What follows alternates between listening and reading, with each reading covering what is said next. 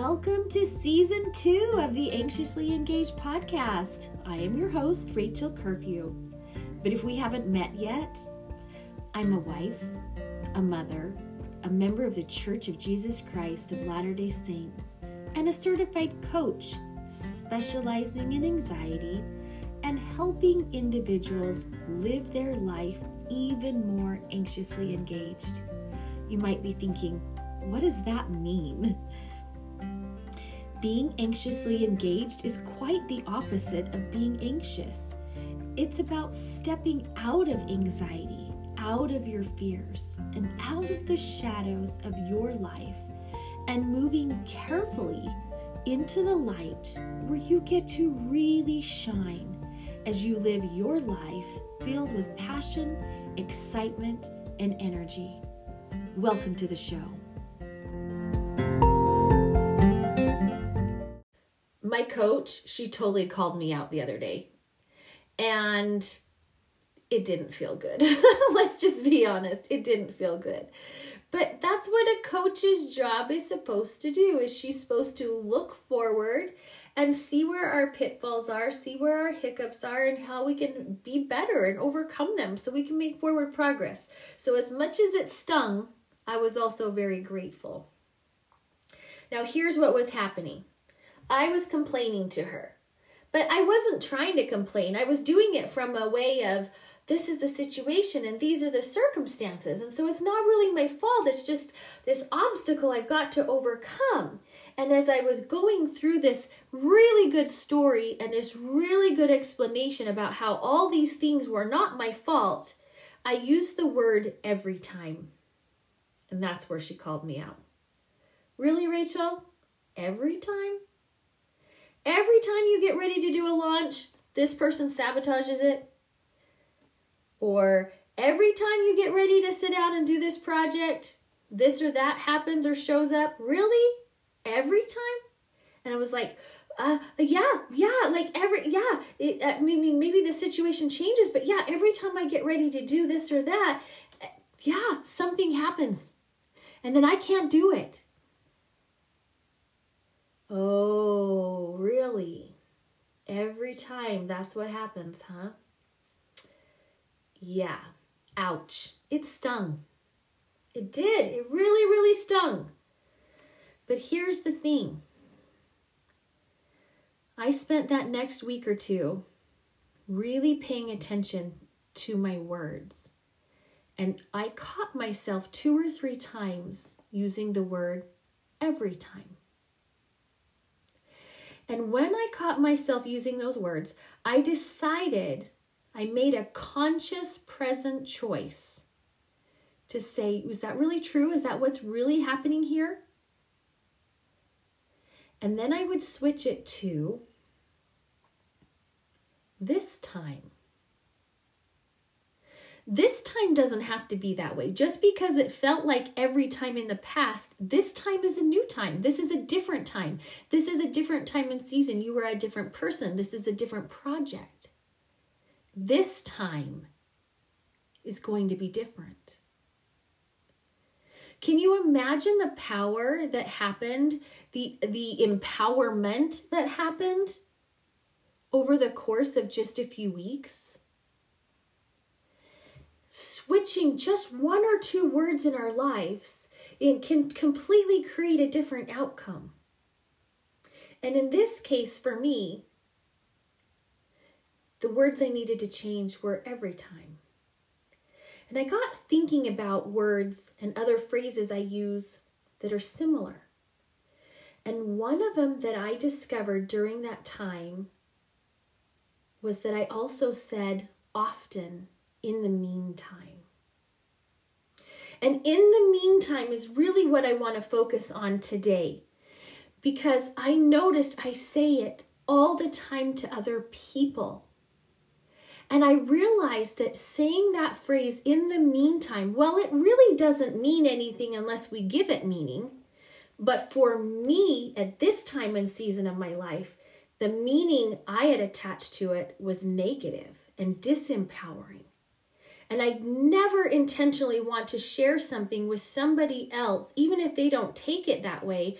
But I don't want to give them something that's disempowering or limiting in any way, shape, or form. So let me tell you what I discovered about in the meantime. In the meantime means that right now we're waiting for something. We're going to try to be busy or try to figure something out now to hopefully get us to somewhere better. In the meantime means that we're looking at a challenge or a problem now and trying to figure how we can just hope or pray or wait for improvement. In the meantime means that something's going on right now and we're not happy or at peace. And we want it. So, in the meantime, we're going to just keep hoping and waiting and praying and hoping and praying and waiting and maybe we'll try this little thing or try that little thing. But then when the meantime ends, whenever that is, then we'll feel joy or happiness or we'll accomplish that goal or things will be better. We'll have that dream be fulfilled or whatever it is. So, in the meantime, is this little window that says, you got to just white knuckle it. You got to hang on tight, brace down, uh, endure the storm. And that doesn't feel good. We're telling our brain, without even realizing it, to be in a state of fear, to be in a state of anxiety or panic while we wait. But here's the problem with waiting Here's the problem within the meantime, that middle time. If we're telling ourselves, hey, this is the meantime, the hard time, then our head goes to doubts, to fears, to insecurities. That's where our negative self-talk comes in, comes in. That's where we start to lose hope it's where we start to question our faith, to question our God, to question our marriages, to question our relationships, to question our abilities, our talents, our strengths. It's mean. In the meantime is when we're mean to ourselves. We beat up ourselves and we only see our lack. And again, triggering more fear, more anxiety, more distraction. It's the meantime.